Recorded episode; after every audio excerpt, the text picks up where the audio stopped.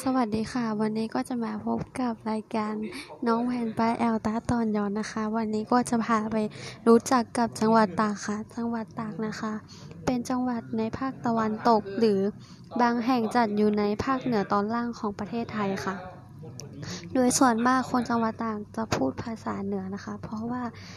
อยู่ติดกับจังหวัดแม่ฮ่องสอน จังหวัดเชียงใหม่และจังหวัดลำปาง จังหวัดตากนับเป็นจังหวัดชายแดนที่สำคัญอีกจังหวัดหนึ่งของประเทศไทยค่ะ จังหวัดตากนะคะ มีแหล่งท่องเที่ยวทางธรรมชาติและวัฒนธรรมที่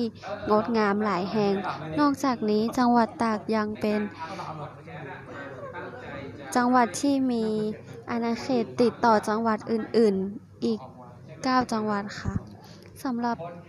วันนี้จะพาไปเที่ยวที่ สถานที่ท่องเที่ยวในจังหวัดตากนะคะสำหรับสถานที่ท่องเที่ยวก็จะมีอยู่หลากหลายที่แต่ไม่แต่ที่นักท่องเที่ยว นิยมไปมากที่สุดก็จะมีน้ำตกทีรอซูซึ่งตั้งอยู่ที่อำเภออุ้มผางค่ะ ซึ่งใช้ระยะเวลาเดินทางไกลพอสมควรและเขื่อนภูมิพลตั้งอยู่ที่อำเภอสามเงาค่ะ